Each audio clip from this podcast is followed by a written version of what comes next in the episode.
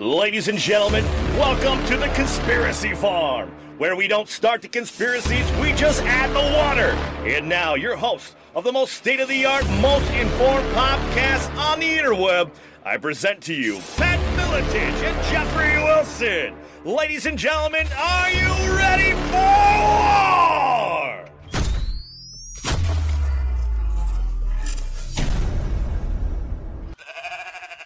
What is up, ladies and gentlemen? Greetings and salutations for another episode for the archives of the Conspiracy Farm.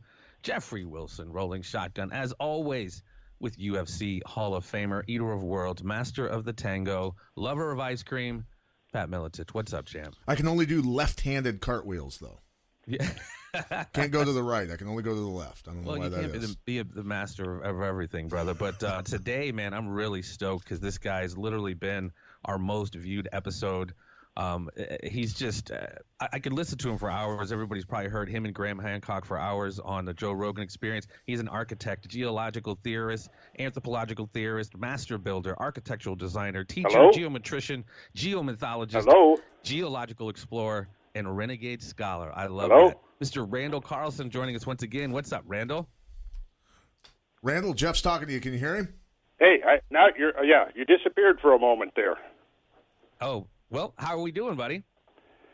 I'm doing great, but you sound fantastic. Like you're at the bottom of a well, boys over at the very Grimerica deep well. Podcast. Graham and Darren for help facilitate getting you back on. Check those guys out at Grimerica.ca if you want to check out their volumes and volumes. A very, very interesting and thought-provoking podcast. And you guys have an event coming up, don't you guys, that you want to shout out there, Randall? Yeah, I do. It's in May. May 17th, there's going to be a sort of gathering. The Grimerica boys have rented a lodge there in southern Colorado, just north of Pagosa Springs.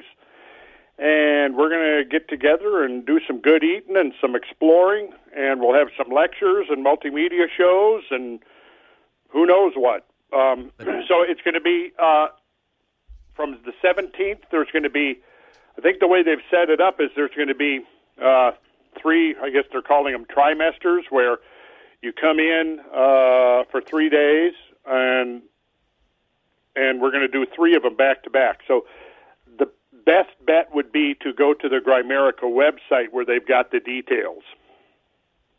Okay. That sounds like a great time, man. I'd love to check that out. Yeah, have you ever spent any time in southern Colorado, in the Durango area, or northern New Mexico, around Taos? I've never been there. I've been all over the country, but I've never been there. That's a wonderful place. It is. So we're going to be exploring. It's going to be kind of a combination of archaeology and geology in our field trips. We're going to be learning about the Chacoan culture that occupied the San Juan Basin of New Mexico, and then extended up into southern Colorado and into Utah, and it's one of those mysterious lost cultures that did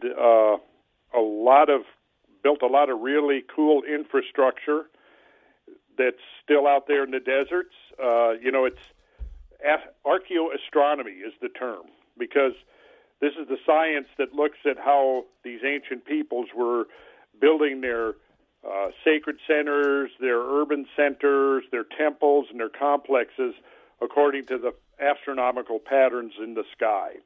So that's a big part of what we'll be doing, is learning about that and then exploring some of that. And then we'll be looking at some of the regional geology that has evidence for some major transitional events in Earth history, some of them quite recent, as a matter of fact. So there'll be it'll be in a kind of an eclectic mix, but mostly focused on the archaeology and the geology of the area. And as far as those structures go, Randall, I was wondering, have mathematicians been put onto these locations to measure them and figure out exactly, how precisely they built these buildings to match the astronomical the heavens above? Yes. Mostly it's been astronomers. Archaeoastronomy has been kind of a subset of the whole. It's an interdisciplinary approach where you're looking at the archaeology, you're looking at the infrastructure and the buildings, the roadways, the causeways, the plazas, and all of this. And what it requires is kind of an overlap between understanding geometry, architecture, and astronomy. So it's, you know, it's a field that didn't exist, you know, in the 50s and 60s, other than totally out on the fringes. But it, in the last 2 or 3 decades, it's kind of come into its own. So once it became, you know, that it became accepted that, yeah, these people were doing that. These people were obsessively interested in the sky, and for whatever motive, whatever was motivating them, they attempted to duplicate the patterns of the sky down here below. It's kind of the alchemical dictum, as above, so below, in the literal, right, most literal sense. And what time period were these structures built, or this society built? Have they figured that out? Yeah, I'm guessing. Well, it's probably more than a guess, but based upon the evidence I've seen, it probably began about 1000 BC and came in several waves, and the final wave was perhaps 800 years ago. Up to that recent, assuming that the dating is correct, and at this point I don't have any reason to doubt the dating. It appears like some of the sites were occupied, then abandoned, then occupied again, and somewhere around 700 to 800 years ago, apparently there was a very severe drought in the southwestern U.S. area. Okay. And this might have been the death knell for the Chacoan culture. So they just simply moved out of the area, or did they die off? Or that's part of the mystery. I'm going to lean towards they moved out of the area, but there was probably starvation as well, because when the rains disappeared, the crops failed, and you know when the crops fail, you don't eat. Right. And then the next thing that happens is famine. So, yeah. And then once people get weak from not having eaten, their immune systems get compromised, and then that's when pestilence and disease comes in. You can see that quite frequently throughout history, where there have been periods of famine, and that's been followed by, you know, the bubonic plague, the Black Plague, the Justinian Plague. All of those came in the wake of periods where people didn't have food. And mostly that was brought about by cold. You know, the Little Ice Age caused, when that came on in the early 1300s, it caused crop failures all over Europe in the 1340s. And then as a result of that, you know, because Europe had been quite prosperous for 3 or 4 centuries during the medieval warm period. And it was during this time when they had an abundance of food and they could organize these armies of craftsmen to build these magnificent cathedrals that they built all over Europe. But when the climate shifted in the early 1300s, there was a whole series of crop failures that led to famine, and then you had the bubonic plague that wiped out, right, in some places as much as half the population, in some places almost the entire population. And so suddenly there was no workforce, you know, and people were thrown back, you know, into the survival mode. So that was the end of, you know, the Gothic building enterprise that had gone on for almost 200 years. Amazing to destroy society that way. And, you know, how quickly did the Ice Age come on at that time in the early 1300s? Oh, pretty quick. Within about a decade or two at the most. I think there was a cold spell. I think it was in the year 1314. And then, you know, it didn't come on all at once. What happened was you sort of saw this progressive deterioration of the climate over a period of several decades. Because there would have been some extremely cold winters, then some chilly, wet, damp summers, then some warmth came back again, and then it succumbed to the cold. So then you had about a century of what I call the first wave of the Little Ice Age. And this is when glaciers began to grow again. And by the 1600s and 1700s, the glaciers had grown, like, throughout most of the world, to a larger extent than they had been in over 10,000 years since the end of the Great Ice Age. And so a lot of, in Europe particularly, a lot of farms were destroyed as the glaciers increased in size, and they came down out of the mountain valleys into what they call the intermontane or intermountain valleys, where the farms were, and wiped out the farms. That's incredible. Now, we hear scientists talking about a current ice age that's potentially coming now. How much truth is behind that? What's going on with the climate change and all the other talk that we've heard about for decades? We don't want to be controversial necessarily about this, but you're running in circles of people who are very intelligent, who are very educated about this stuff. What's actually going on? Do you believe? Well, for about 3 years now, we have been in what's called a solar minimum, and the solar minimum is definitely correlated with climate change. Right. And without, getting into the controversial stuff, I guess, there's a great deal of evidence out there correlating climate change with solar change, solar variability, and it's regrettable that tends to be downplayed or ignored in most of the, scenarios that are coming out of the IPCC, which basically was an organization that was founded to make the case that humans are the dominant cause of climate change.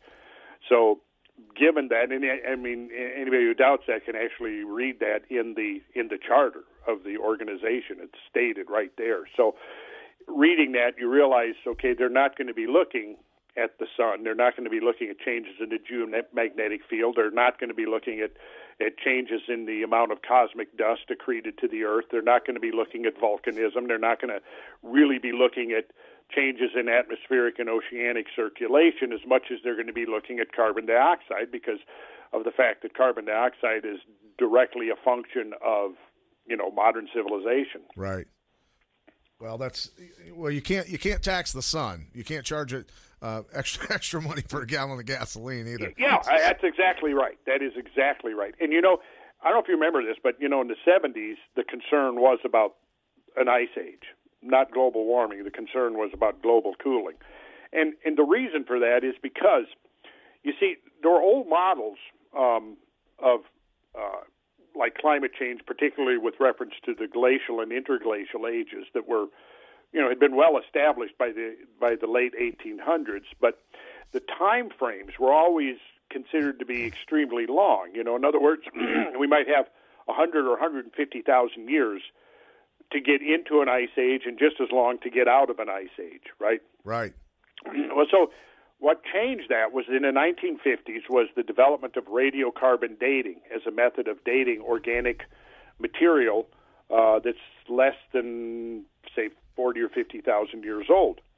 And what had happened was the method of radiocarbon dating was developed in the early 50s, but it took a decade or two to build up a database of dates where one could look and go, okay, so we were assuming that the great ice sheets over North America were pretty much intact consistently for maybe 100,000 years or longer.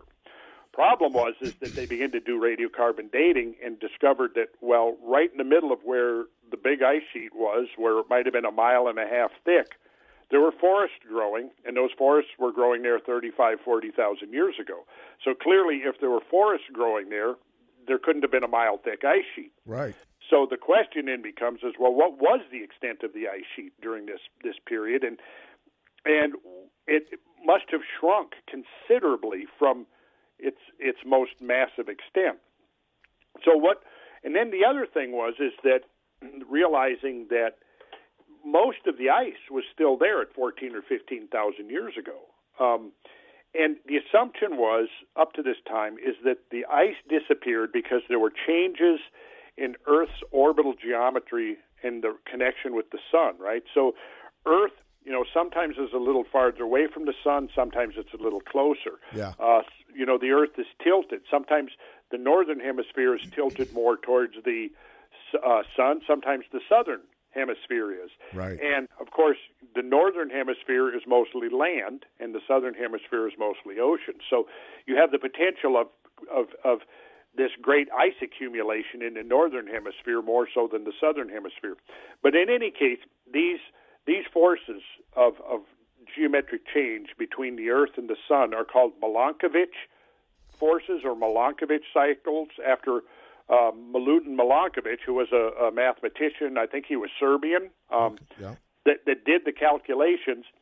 But within that model, it's a long, gradual process to get out of an ice age. Problem is now, as we know, that it was not even remotely close to a long gradual process. It was a episodic process. There was.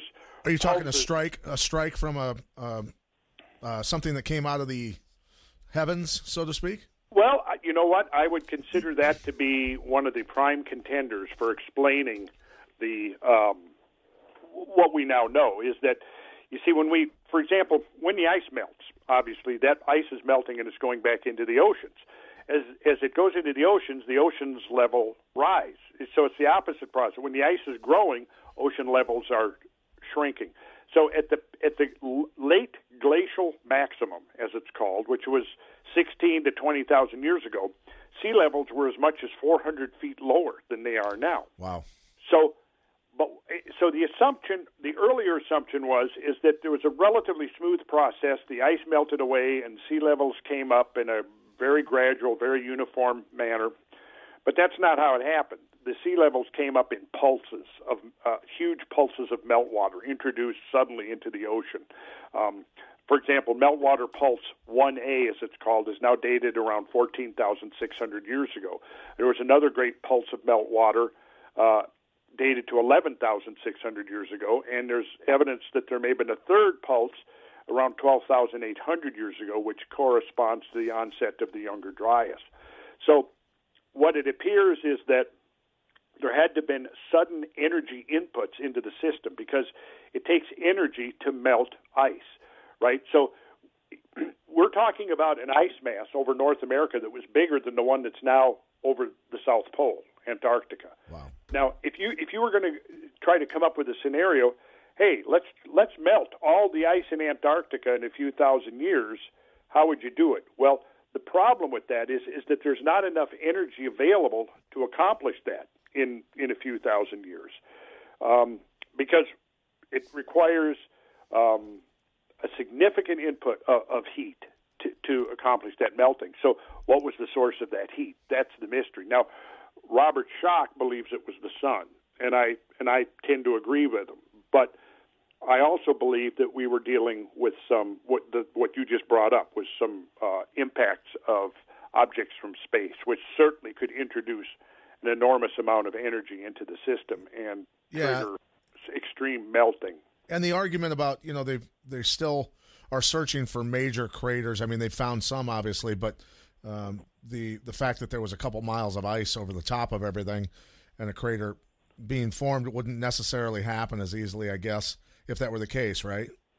That's exactly right, because the crater, I mean, the ice is going to absorb a lot of the energy of the impact. Now, of course, there's so many variables there that it's a complex thing to think about. But, you know, you're talking about, obviously, first and foremost would be the size of the impactor. The second thing would be the velocity of the impactor. The third thing would be the density of the impactor and its composition. The fourth thing would be the angle of approach. All of these things are going to affect what happens in terms of the immediate post-impact phenomena and the resultant cratering effects. So if you had a mile and a half or more of ice, and the object was, say, only a half a mile or less in diameter, you're probably not going to have a typical crater, bowl-like crater form under the ice. If it's a little bigger so that it can penetrate the ice, it most likely will blast a crater out, but the problem is now in the process of that impact, you've generated enough heat to melt an enormous amount of ice. So sediment and everything else flows back in, probably? Flows back in, that's exactly right. Okay. And in fact, there are very few analogs for impacts into ice sheets. So the things I have looked at primarily to try to get an understanding would be an impact into the ocean, right? Which is very distinct from an impact into land. Now, an impact into ocean, due to loft, huge amounts of water vapor into the atmosphere. And that water vapor, you know, water vapor is a greenhouse gas. So it's going to form a canopy that causes temporary short-lived runaway global warming until the water vapor precipitates out.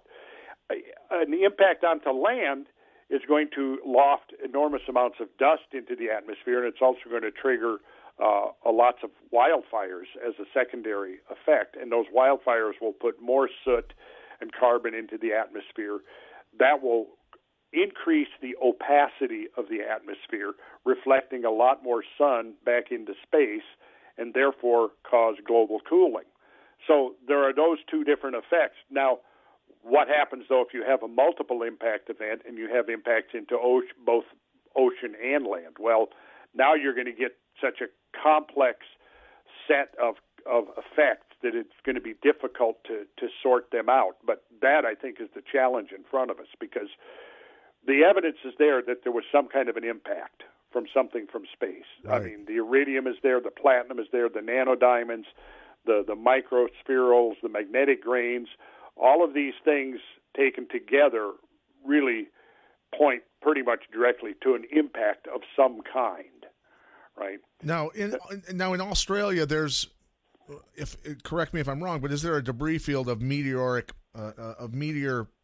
material where there is not necessarily a crater?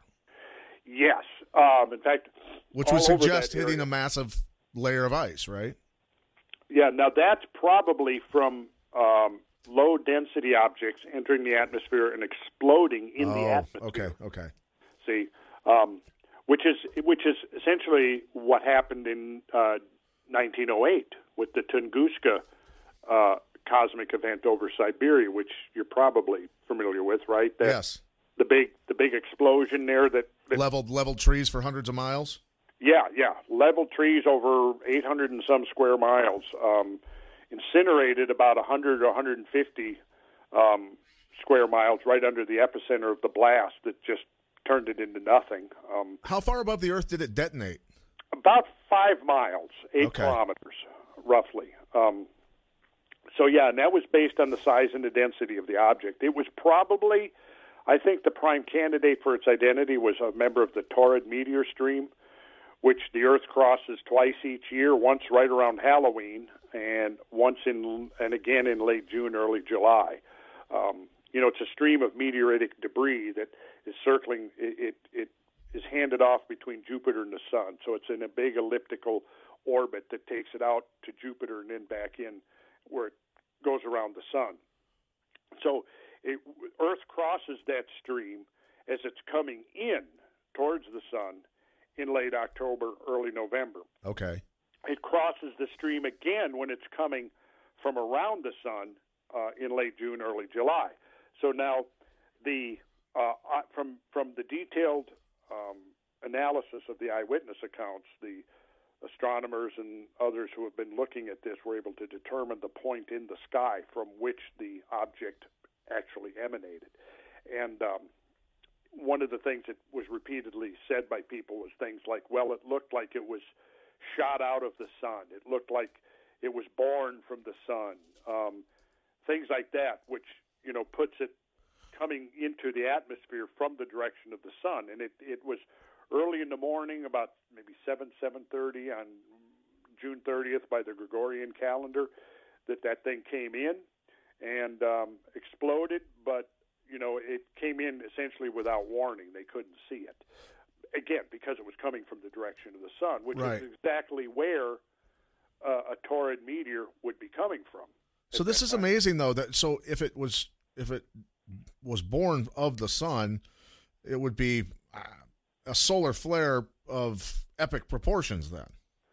If it was born. But see, what I think that was the illusion that because it came directly from that direction. Okay. What I'm saying. Yeah. So if you were looking in the sky where the thing was coming from, it was coming from the direction of the Sun. All right. And this is why we don't see Taurid meteors really. We don't see the summertime Taurids because of that fact that in order to see them, you have to look directly towards the Sun, essentially. Whereas the falltime Taurids, you're looking out towards the constellation of Taurus, the bull. That's why they're called the Taurids. Right. And so to see the Taurids, go out in late October, early November. And actually the radiant point, which is the point at which a meteor stream appears to emanate from space, which is an illusion because it's not really coming from Taurus, right? It's just that we look in the direction of Taurus to see those meteors coming back in from out in the Jupiter's orbit, right? Okay. But the radiant point, which is like the bullseye, imagine this you walked down railroad tracks as a kid, right? And you remember how the parallel tracks converge to a point in the distance? Yes, sir. Now picture, instead of two-dimensional railroad tracks, you've got like a tunnel. And that's the best way to visualize a meteor stream, is that you've got this stream of debris. It's coming in a tunnel. And so as you're looking up the tunnel, it's going to give the illusion of perspective. It's going to look like everything is converging on a point.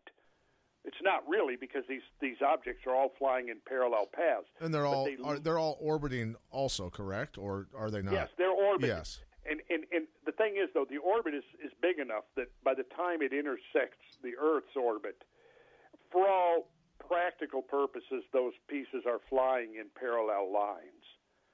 Okay. You see? Yeah, I don't know if you've ever had a calculus course at any time in your life, but yes. The idea of I got hit a lot since then, though. I've been hit a lot. Yeah, that's true, I guess so. So all that calculus stuff kind of got left there in the ring, didn't it? 2 + 2 now, buddy. Okay. Well, hey, that's better than some people. Right. So let me ask you, I mean, if we were to have one of these events now with 7-8 billion people on this planet, one that, you know, caused massive flooding. I mean, what are we looking at as far as cost to human lives or just human existence? Well, it depends on the magnitude of the event. Now, a Tunguska, sure, but one that's happened before, say, for instance. Let's start with the Tunguska event. The Tunguska event, the energy released was about equivalent to a 15 megaton hydrogen bomb. Now, a 15 megaton hydrogen bomb is generally considered to be a city buster. One hydrogen bomb of 15 megatons could wipe out any urban area on Earth. L.A.'s gone. L.A. is gone, yes. L.A. is gone. So 15 megatons is 15 million tons of TNT equivalent, right? Yeah. So the Hiroshima object was 10,000 tons. So a 1,500 megaton bomb, hydrogen bomb, would be the equivalent of 1,500 Hiroshima-sized atomic bombs. So that's pretty damn devastating. That's terrifying. Okay? Now, when we're talking about a Tunguska object, we're looking at an object that's estimated to be somewhere between 100 and 200 feet in diameter. Tiny in the spectrum of things. Yes, in the cosmic spectrum, it's a piece of cosmic dust, right, basically. Now, if you get up to something much, much bigger than that, say 6 miles in diameter, which is the estimated diameter of the dinosaur-killing asteroid, we would be lucky to survive as a species, right? Right. We probably could if we had enough lead time, especially if we had like a lunar base that we could relocate to for a few years. A lunar base. Wow. Yeah. That's mind-blowing. Yeah, but that's not likely. What's more likely is something along the scale of a Tunguska object. But that in itself would be a pretty dramatic event, because we're talking about, imagine, like Hurricane Katrina hitting New Orleans. That was a big deal, right? Correct. But now take that, multiply that times 10, say, raised by an order of magnitude. That's kind of where the scale we'd be looking at with a Tunguska scale event, if it happened over a fairly densely populated part of the Earth, like the eastern seaboard or Europe or any place like that. Or so, are you still there? Oh yeah, I'm here. I'm just soaking it all in. Weird noises came across just then. Anyways, so you would have. But see, here's where it gets interesting and kind of scary. There's a number of astronomers and astrophysicists and stuff who are studying the various kinds of impacts and encounters that the Earth can have. And one of the things that they concluded was there may be episodes where there are multiple Tunguska events, and not just a single object coming in, but perhaps dozens or maybe even hundreds. Which is certainly believable, considering all the debris out there. And yes. So. Here's the thing: you have a few dozen of those. That's going to be a major game changer. You have a few hundred of them. That you're talking about something that's going to be on the scale of an all-out thermonuclear war in terms of its devastation. It's an extinction-level event at that point. It may not. I wouldn't call it extinction from this. Locally, yes, it would certainly cause extinction of species locally. It would definitely cause the extinction of civilization, not necessarily the extinction of the human species, but essentially we would find ourselves living back a Stone Age existence, starting all over again. No more iPads for Junior. No more iPads for Junior. No. Well, I'd like to shift gear with you a little bit because, I mean, I'd love to stay on this path, but there's so much stuff that you know that I want to hit on. I want to talk a little bit about, and this is me trying to give you props, when you were on Rogan's show with Graham Hancock and Michael Shermer. Graham Hancock, obviously, and you know, your beliefs coincide, your research coincides for the most part, obviously. But Shermer's a mainstream guy that just, it seemed like he was very uncomfortable during that show. He was trying to stick up for mainstream, the old school, you know, what we learned in elementary, junior high, and high school and college, the old books, the old ways of thinking, and a lot of old science. And he and Graham Hancock had pretty heated. I don't think they liked each other a whole lot. Let's put it that way. And you seem to be the one, you didn't talk that much, but when you did, you said a lot, and you brought it, you circled it all back in and made it understandable for the layman to really be able to decipher a lot of this. And Rogan was on your side quite a bit also. Yeah, I think, you know, he saw what was going on, and you know, Shermer plays a role, and it's a valuable role. There needs to be skeptics on all levels, but sure. Basically Michael Shermer, his job, he's a gatekeeper, so his job is to undermine anything that would question the prevailing paradigms, you see. Right. So that's what he's doing. And, you know, I came away from it with the conviction that, yeah, he didn't really know what he was talking about, and yeah. He came unprepared. I you know, afterwards we hung out a bit, you know, and it was very congenial. There was no, you know, Graham and Michael Shermer got on famously for about an hour while we hung out, and then we parted company and said, "Hey, we should do this again." But I don't think Michael really wants to. And you know, the thing was, is I tell you, Pat, I went there prepared to unleash the big guns, and I never really did. I was sitting there with, you know, hundreds of slides ready to jump in there and, you know. Yeah, and I don't think you needed to. I think just the little bits that you needed to insert yourself in the conversation was more than enough, more than ample to really take his legs out from underneath him on a lot of the stuff that he was trying to say. Yeah, and I think, you know, again, I listen, to me, it's like I'm skeptical. I'm skeptical of a lot of things that I hear, and I think there is a lot of nonsense out there. And, you know, I try to dot my I's and cross my T's and do my homework so that I'm not coming in and just coming with something half-baked, but of something that I've actually thought about and done the research and done the background on it so I can actually speak knowledgeably, yeah. Cite the resources, you know the references, know who's doing the work and what it is, and know, and I try to look at both sides of it too, you know. So, like in terms of the Younger Dryas impact ideas, I've gone through not only the proponents but the opponents of the idea, line by line, you know, to try to see what are the criticisms of this, and the critics of the theory do have some legitimate arguments, right? But when it comes down to it, they don't have an alternate explanation. They've got some legitimate criticisms that of the impact scenario at the end of the last ice age, but then they don't have an explanation for how you could trigger such an extreme change in the global environment over such a short period of time. Right. It's like people that criticize certain politics and don't offer up a solution. It's the same mentality, just people complaining basically. And so, you know, when we, this is something that's been really sticking with me a lot because of all the, I'm kind of changing gears a little bit as far as ancient civilizations, a lot of the pyramids globally that have been found all over and are being discovered constantly in the jungles down in South America. And I wanted to ask you what your thoughts are on in terms of the burial grounds, the Indian mounds here in, say, the Midwest in the United States, just for instance.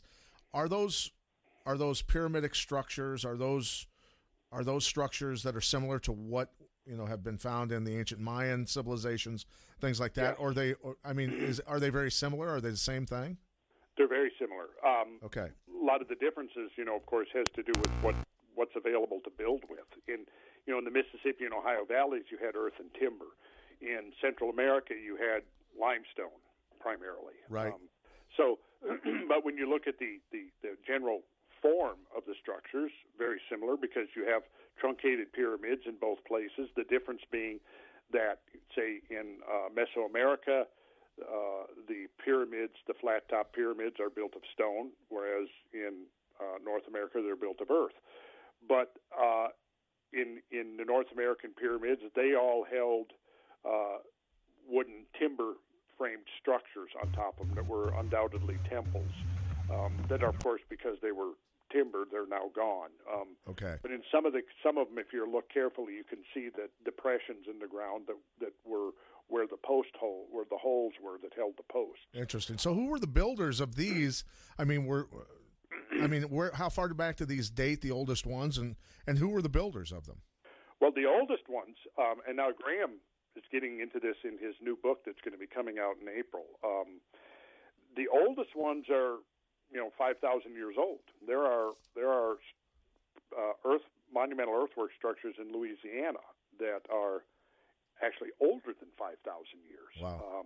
Poverty Point, Watson Break are two of them. Let's see, Poverty Point I think has been dated at 4,700 years, and Watson Break has been dated around maybe 5,500 years. So, basically, what you see is when you start looking at these structures, and whether it's South America, and in Graham's book, he gets into great detail about the earthwork architecture in the Amazonian basin. And the interesting thing there is that stuff and the vast extent of this infrastructure has been hidden by the rainforests for centuries. Yeah. And with all the clear-cutting that's been going on, which, is not a good thing because, of course, it's releasing huge amounts of carbon dioxide into the atmosphere. But what it's doing, though, is it's exposing the land below, and there's this gigantic, extensive infrastructure of monumental earthwork architecture, and it's,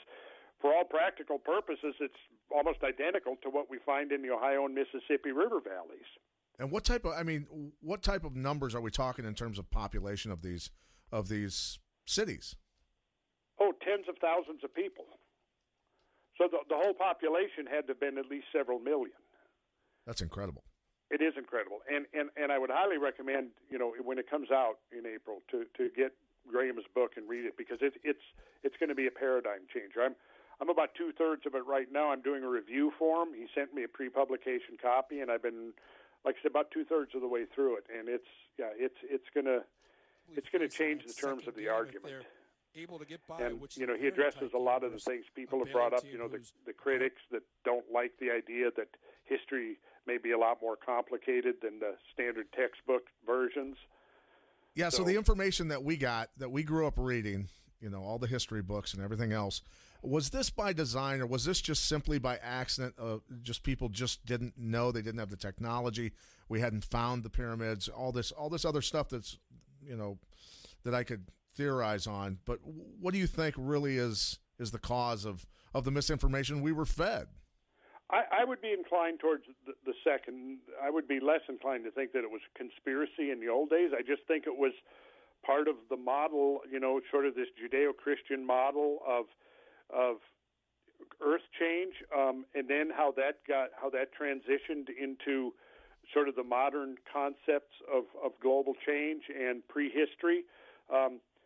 For one thing, there was an objection, there was sort of a, what we say, type of a cultural chauvinism going on, not to give credit to various indigenous peoples around the planet that may have actually had a much more sophisticated understanding of astronomy and geometry and mathematics and engineering than they've been given credit for. But it certainly does seem now like there is sort of a conspiratorial element to it, because what seems to be emerging out of the, you know, the evidence of history and prehistory is that, yeah, there have probably been multiple civilizations that have arisen and become lost in the vagaries of time and have left almost no trace.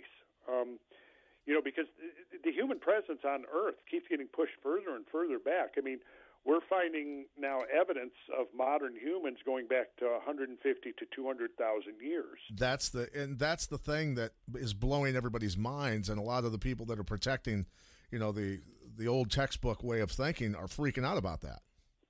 Well, yeah, and they don't, because it's going to require basically. Here's what we're looking at with the models of historical change and geological change and so forth have evolved over 100 to 150 years, right? Most of the 20th century was the development of the academic models of prehistory, the ideas of long, slow, gradual change. You have the uniformitarian concept in geology, which is one grain of sand, one drop of water at a time. If you've got millions and millions of years, that's going to accomplish, you know, and be able to shape the world into what we see today, right? And alongside of that came Darwinian evolution, which is kind of the biological counterpart to geological uniformity, which says, you know, that species evolve one small incremental change at a time, and over long periods of time, these changes accumulate, and eventually one species becomes a new species. But, you know, we're still back to the problem that, you know, when we look at species, we're looking at the end members of a continuum, but where the hell is the continuum, you see? Where is it, right?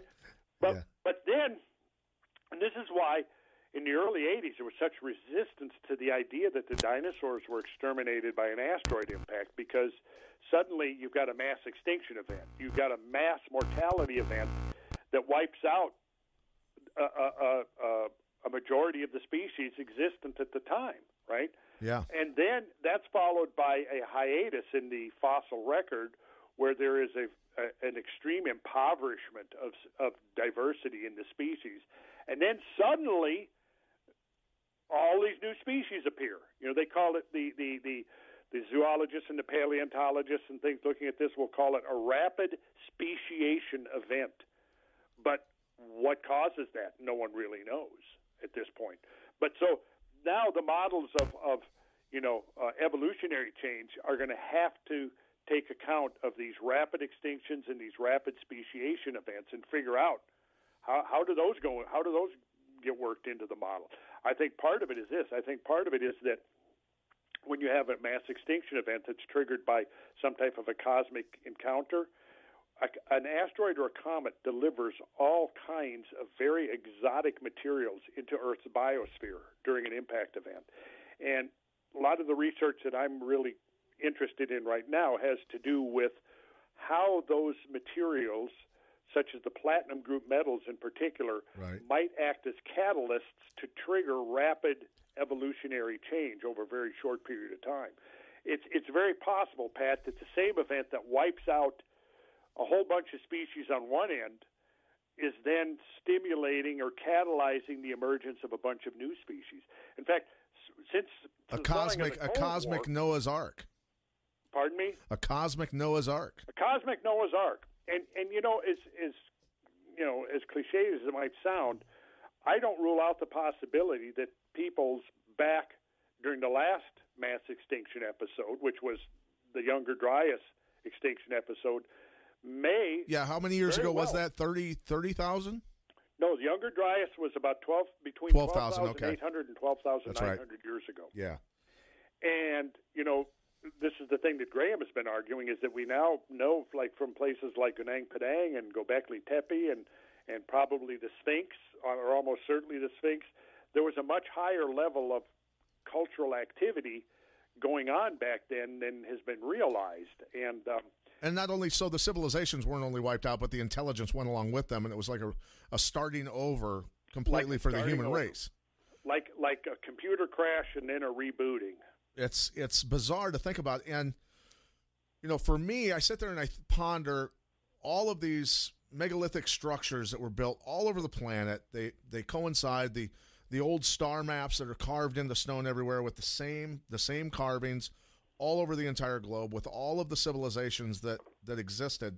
And I have to sit there and think, is it possible that we had some sort of, alien assistance in building these megalithic structures or the knowledge that came with it? Well, that's, a question that's been raised and debated and discussed for decades now. And I'll give you a little insight into what I think. Okay. I'm wide open on the question of aliens. I don't necessarily believe it. I don't necessarily disbelieve it. Right. The day that, the UFO, sets down and an alien gets out of it and I get to ask him a few questions, in fact, probably a lot of questions I've got. Yeah. I'm going to, I'm holding back my opinion on the matter. But right. I think what we need to do is we just, use the analogy of modern times. Like, remember when Shoemaker-Levy 9 in 1994 struck Jupiter? Right. Okay, so we were able to predict that 15 months in advance, or 12 months in advance. It was discovered in March of 93, and after 3 months of observation, the astronomers were able to predict that it was going to, that these 21 pieces of what had been a single cometary nucleus, until it got ripped apart by Jupiter's intense gravity field, forming it into 21 separate pieces. They were able to predict that, in around the second week of July the following year, these pieces were going to collide with Jupiter. Now, let's suppose, Pat, that we discover an object and we realize whether or how we fare in the aftermath of an impact totally depends on how much time we have to prepare. Right. Now, so the thing is with Shoemaker-Levy 9, it had undoubtedly been circulating the sun for centuries. We had just never discovered it, right? But it was out there, going like ping-pong back and forth between the sun and Jupiter, right? Now, suppose we discover something. Astronomers are looking out there and they discover there's an asteroid and they start charting its orbital elements and they conclude that, you know what, in a decade or 5 years or 20 or whatever it might be, that darn thing is going to collide with the Earth. What would we do? Well, there's a number of things we could do, but every one of them would be oriented around maximizing the probabilities of our survival and maximizing our ability to preserve as much of our civilization and our science and our knowledge and learning as possible, see? So then what we would do is we would begin to devise strategies for perpetuating such a thing. Now, I think that if we look back, and I'm going to just put this out as a hypothetical model. If we look back at ancient history, we almost see that there's almost like two cultural trends running parallel. On the one hand, you see people that are living a very brutish Stone Age existence, what we might think of as barbarian existence, right? Hunter-gatherers, subsistence architecture. But then superimposed on that is just all of those things you were just talking about. This worldwide phenomena of megalithic architecture and monumental earthwork architecture and this archaeoastronomy. Precise craftsmanship that would have required an enormous amount of organizational effort. And massive math skills. And math, yes, exactly. Cartography, mathematics, engineering, astronomy, right. Even geology. Somewhere there seems to be a source of knowledge that's out of context with the conventional models of prehistory. So think about this. Suppose we got faced with a devastating catastrophe that basically pulled the plug on civilization. Yeah. And in the aftermath of that, there might be two categories of survivors, those who knew it was coming and went to great lengths to prepare and to preserve as much as they could. They survived because they intended to survive. They planned to survive. They prepared to survive. Then you have other survivors who just essentially survived because they happened to be in the right place at the right time. they got through the luck of the draw. They survived. Wherever they were, they didn't get wiped away by floods. They didn't get wiped out by the fires or the explosive events. Those people now are going to be thrown back into the Stone Age existence. And there's evidence now that in the aftermath of the Younger Dryas, there was a pretty extreme population collapse worldwide that probably was the counterpart to the mass extinction of the great megafauna. In other words, you know, we lost the woolly mammoths, we lost the saber-toothed cats, we lost the giant ground sloths, the Irish elk, the cave bear, on and on and on, right? Over 100 species. Well, those animals died in a catastrophe. To me, there's no doubt. The way when we examine the fossilized evidence, it's not consistent with human hunting. It's consistent with being wiped out in catastrophic events. So it's also now becoming more acceptable to consider that, well, maybe the human population went through a precipitous decline as well, right? So the survivors who survived because of the luck of the draw, their whole preoccupation is going to be just the day-to-day existence. Where are we going to get food to survive tomorrow, right? Yeah. Now, if you had somebody else that actually went to great lengths to prepare and survive, just like, we see an analog here, particularly when we go back to the Cold War. We had, what they call the continuity of government, which the idea was in the aftermath of a Cold War, everything would be basically, in the aftermath of a nuclear war, civilization might succumb.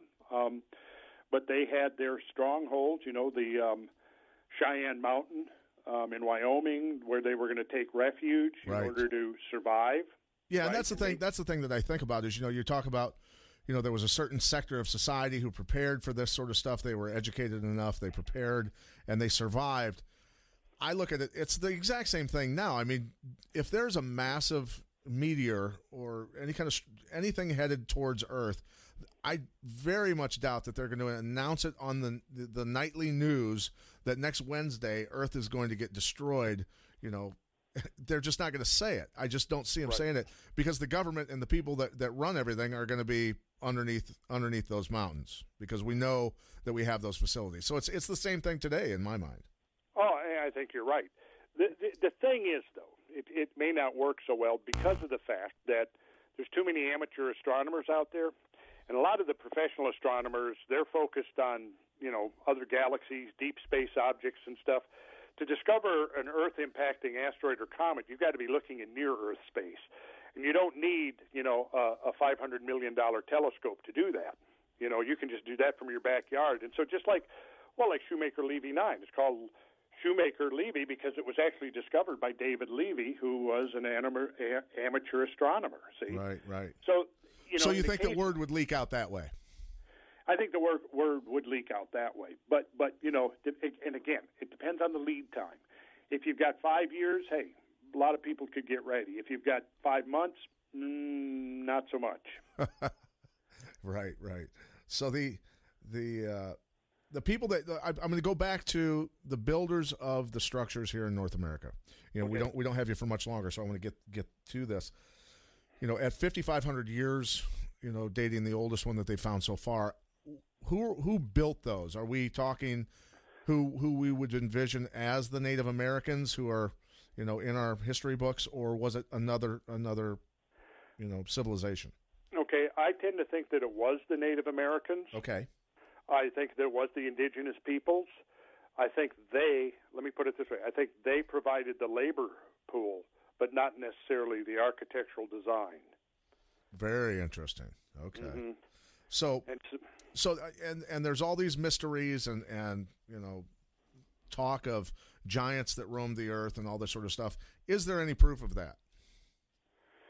Well, I can't say there's proof, but there is a very strong circumstantial case.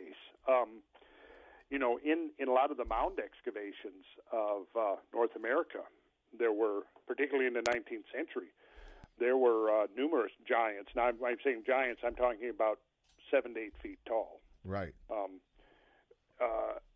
And, that tended to get lost. Now, I have in my collection, I have access to Emory University here where I live, and they have an extraordinary collection of documents, historical documents, and all of that. Been going through, this has been years ago now, but going through a lot of the old stuff from the 19th century, like archives of the various states and stuff, and there will be accounts of the excavation of various mound structures and so forth, and there are frequently accounts, Reverend so-and-so and his people are out there excavating and they discover an 8-foot skeleton. So, this was in the days there was, no internet for people to post things to go viral. Right. There was nothing really to be gained by coming out and proclaiming that you had found a giant. And at what time frame would these people have been dated, these giants? Well, I'm thinking we've got to go back several thousand years for that. Yeah, I would think so. So they were. Would you say that they were a subset or part of the Native Americans, or they were just a different group altogether? I think they would have been a different group altogether. Okay. Yeah. And they probably met their demise at the hands of the Native Americans, maybe? Or the flood?